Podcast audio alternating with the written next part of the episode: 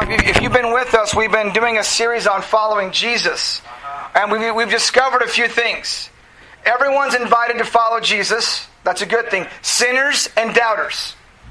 Uh, everyone's invited to a relationship with God. Sinners and those who doubt. Being a sinner is a prerequisite. You need to be a sinner.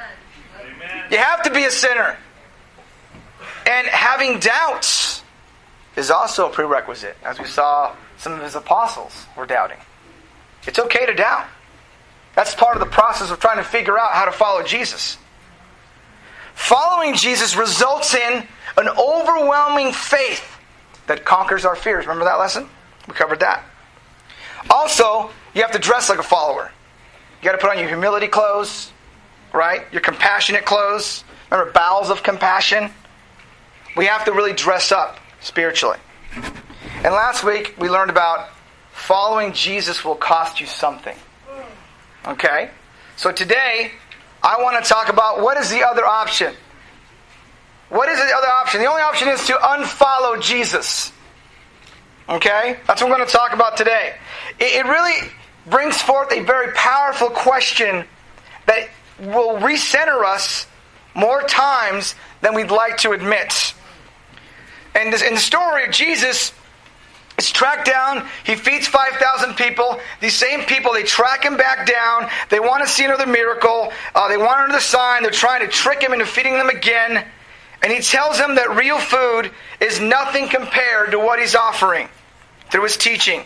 And he claims to be the bread of life, as we saw earlier, that he came down from heaven. But the people are following Jesus right now. They're so literally literal minded. They go, wait a minute. I can't follow that analogy. We know your parents. How can you come down from heaven? You didn't come down from heaven. And then it, it gets really, really crazy. So this is this is what he says. Is this not Jesus, the son of Joseph, whose father and mother we know?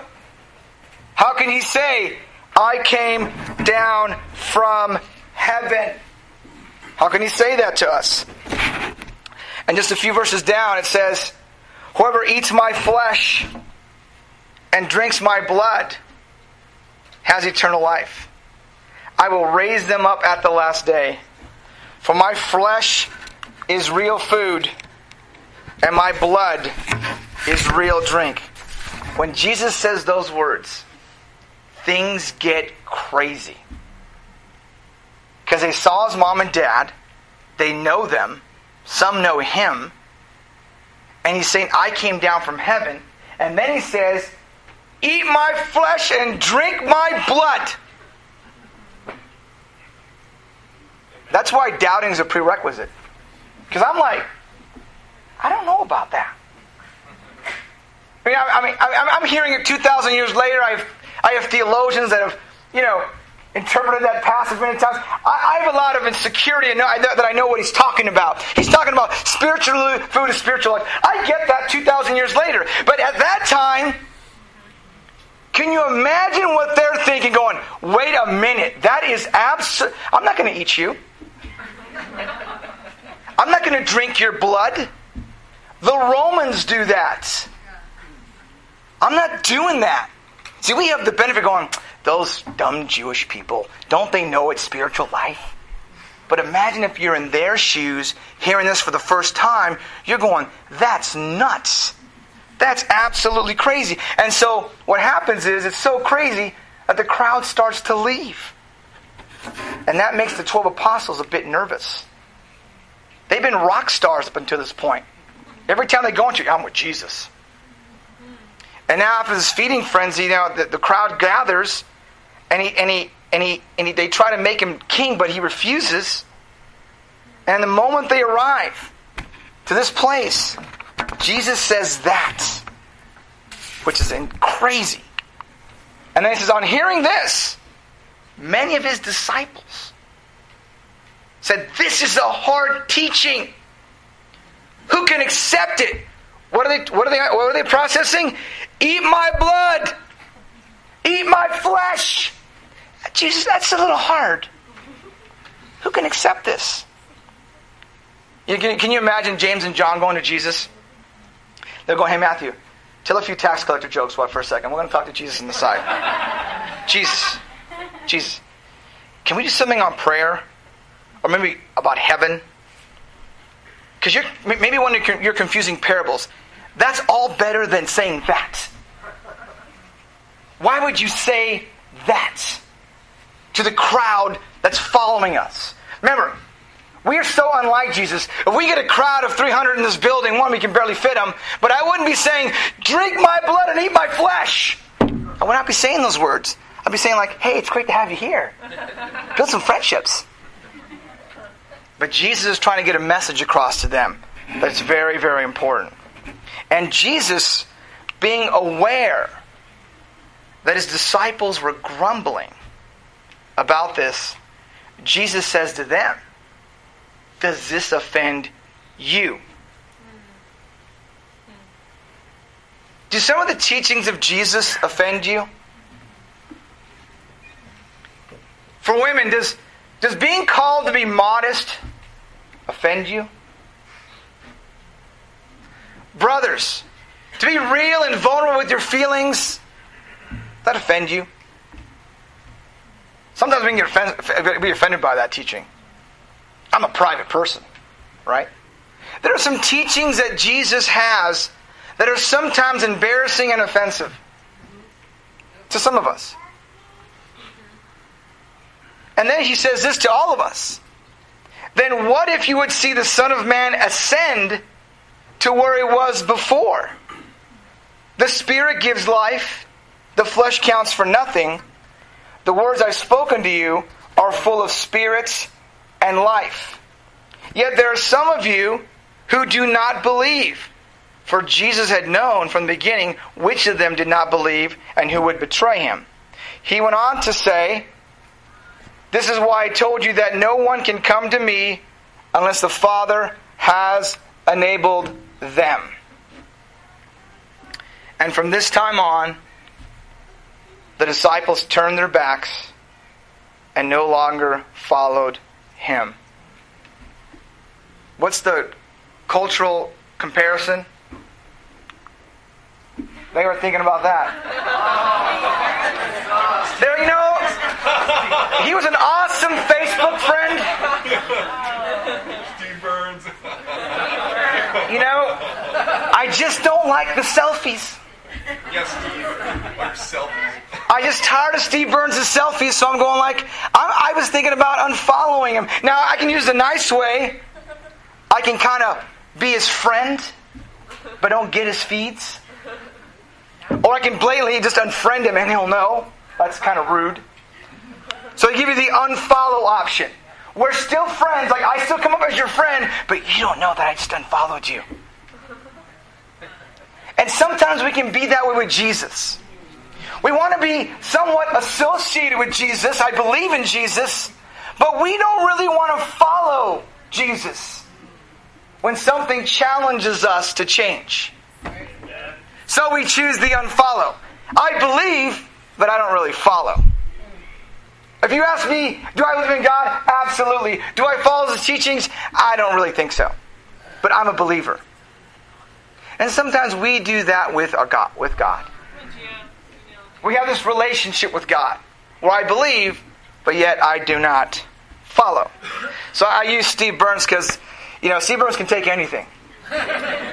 He's like Teflon. Nothing really bothers Steve. So it's great to have have him up. I didn't even ask his permission until after the fact I made it. So thank you, Steve, for being a good sport. I, I pressed cancel, just so you know. I pressed cancel. You're still my friend. I can still see you're awesome, awesome. And uh, to your credit, you really have never done a selfie. To your credit, so that was really awesome.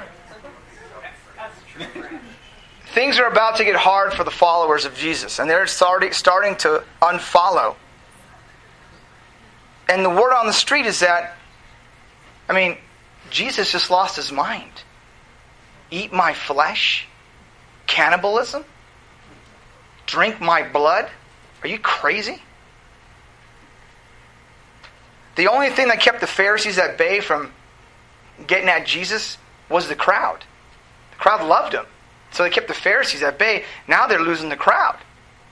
Now the Pharisees have more of an opportunity to seize Jesus. So the apostles are like a little bit They're getting sketched right now. They're like, what's going on? And then he says this You do not want to leave too, do you? He asked the 12. And you've been there. If you decided to follow Jesus, you've been here. You've been in this place where you're making a choice whether should I unfollow or not. Because sometimes following becomes an inconvenience. Sometimes it becomes embarrassing. And sometimes it becomes costly. Maybe you're missing out on opportunities because you're a Christian and you wonder if you weren't a Christian, you wouldn't feel this awkward at times. You wouldn't feel left out at times if you weren't a Christian. Maybe you're tired of being left out. Maybe you don't really see any good coming from following Jesus.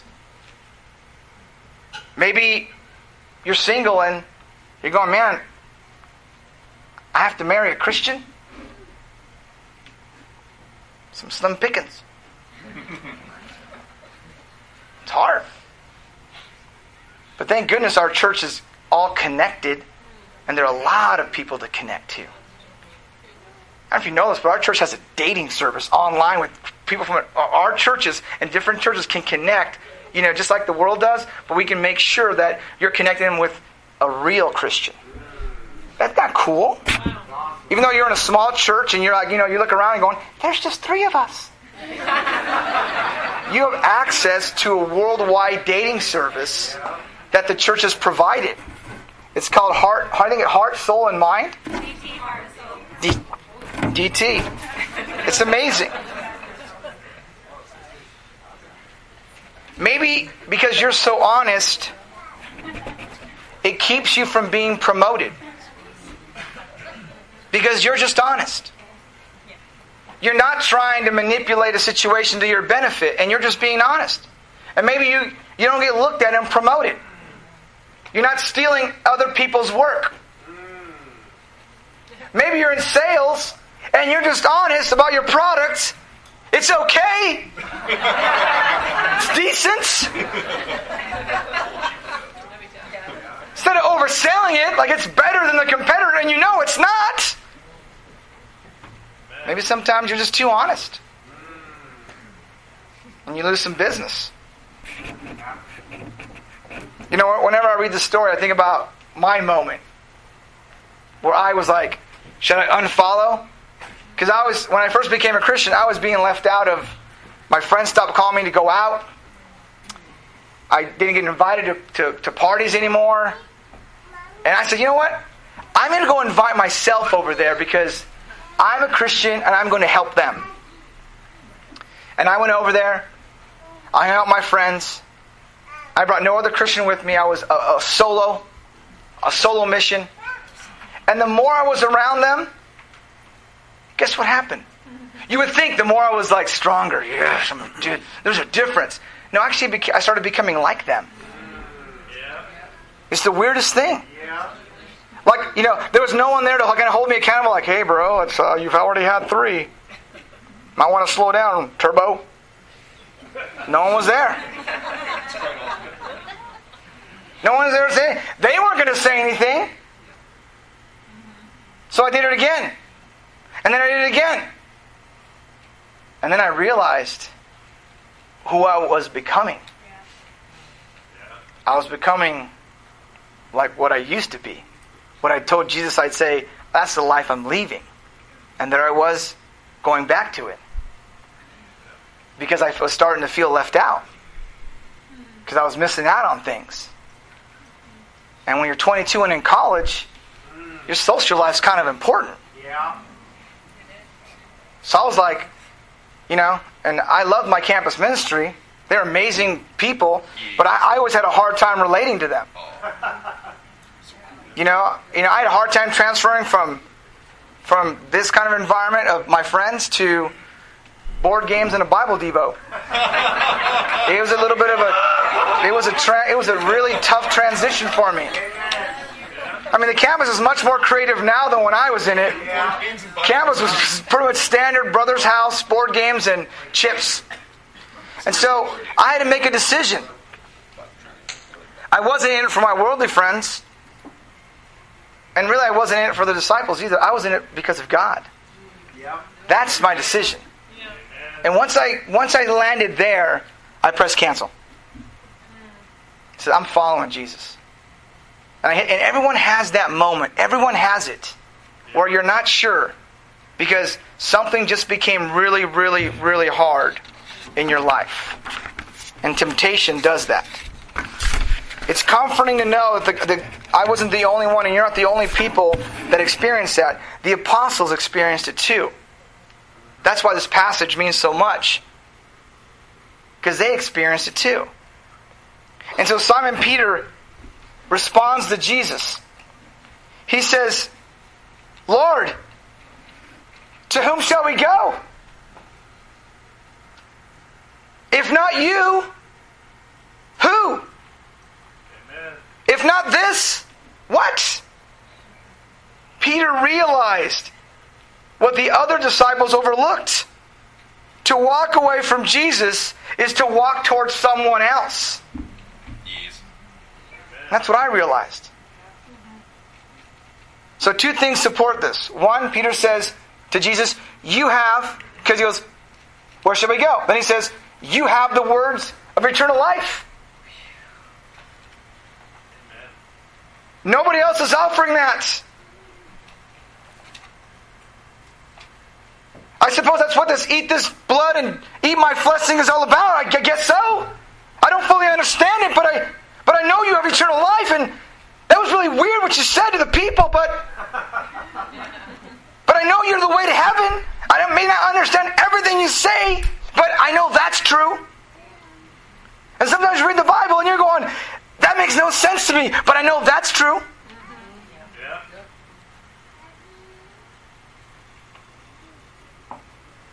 And then he says, We've come to believe and to know that you are the Holy One of God. Yeah, you're confusing, but I know that. Amen.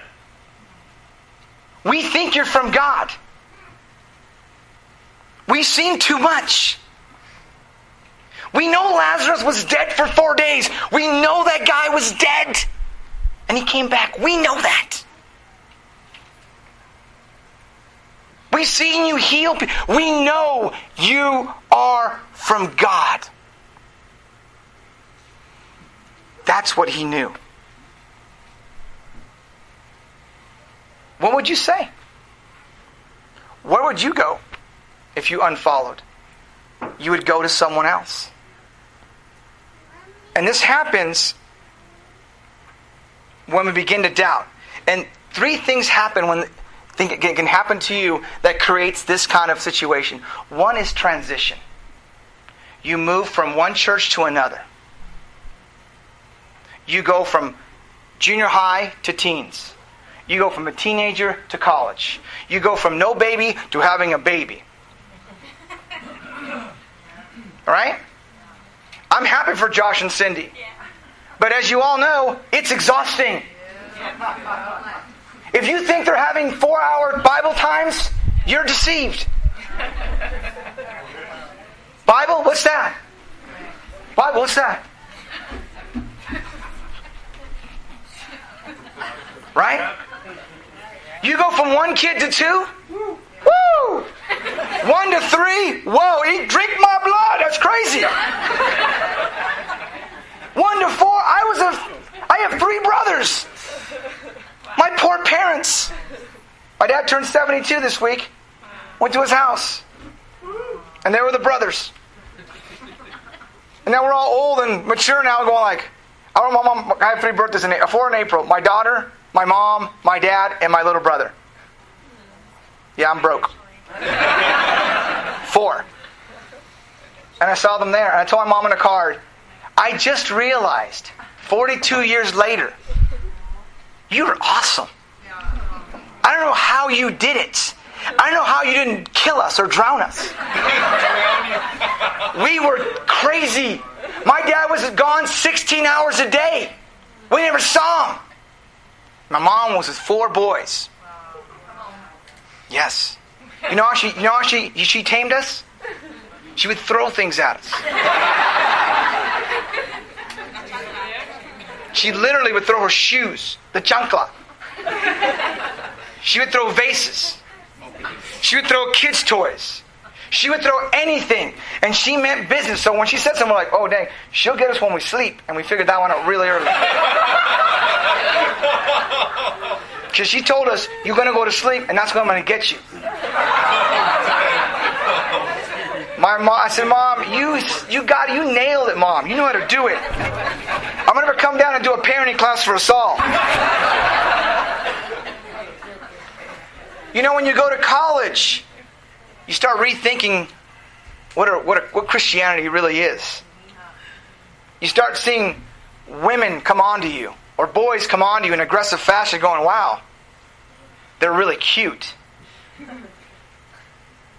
You become more critical of what you thought you knew, what you thought you think you knew when your parents went to church and took you there for 18 years. It's easy to pick apart a system, and you start doing that. Just because God has not answered your prayer doesn't mean He's not there. Amen. So don't abandon your roots while you question. Another thing is trouble. When God doesn't seem to be coming through to your aid when you're in trouble. When John the Baptist was arrested and in trouble in prison, guess who did not come to his aid? Jesus, you thought, would come to his aid and say, I'm going to break down the prison. If there's any guy you want in your ministry, it's John the Baptist. You want that guy in your ministry. And he was in prison. And he, he starts doubting Jesus, are you the one that's to come? And then Jesus tells his disciples, You go tell John something. You tell him the lame are walking, the blind are seeing, the gospel's being preached. You know what he tells John while he's in prison and about to die? Don't look at your own problems. Look outside. Look what God is doing around the world. Look, look what God's going to do. And then he chopped John's head off. Was God with John? Absolutely. Did Jesus rescue John? Absolutely not. Eat my flesh, drink my blood. Sold that one for a while, huh? Why didn't he say, does he love John? Yeah, of course he loved John. He even said this, there um, among born of women, there is no one greater than John the Baptist. Amen. But yet he didn't come to his aid. But John got to go to heaven. Amen. Just wrap your mind around that one. When God's not answering your prayers. You know, when you buried St. Joseph into the ground saying, Sell my house!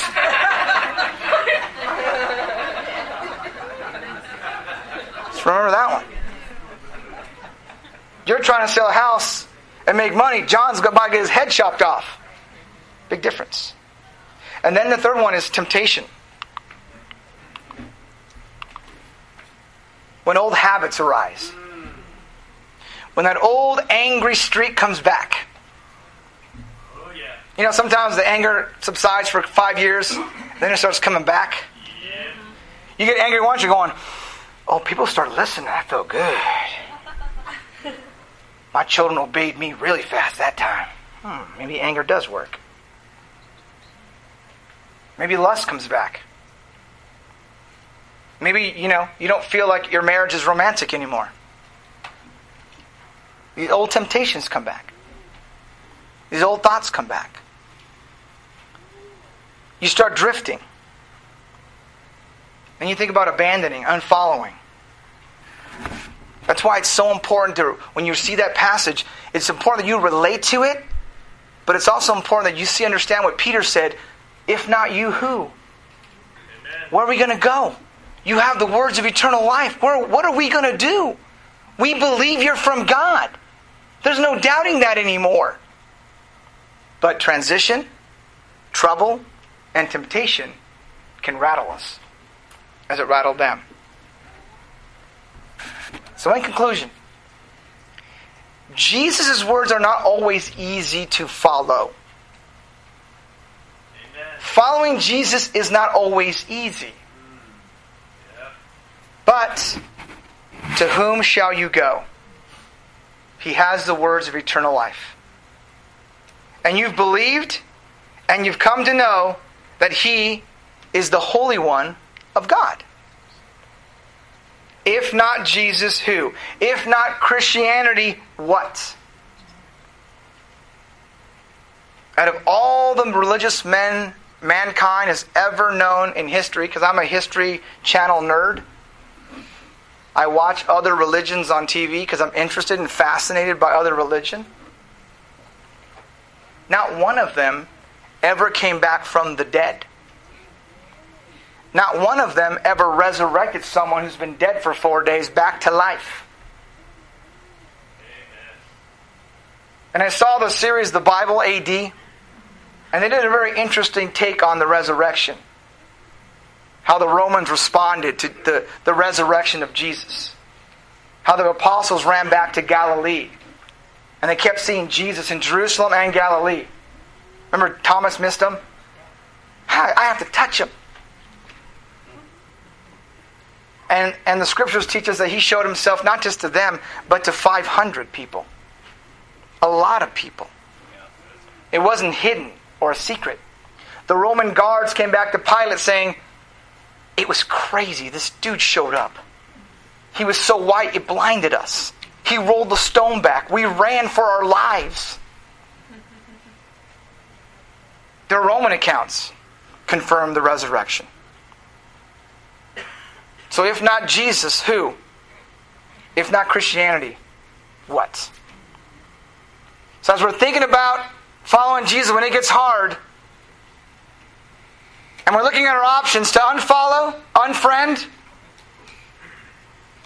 I encourage you to hit cancel and continue your journey all the way to heaven. Thank you. Have a great afternoon. God be the glory. You are dismissed.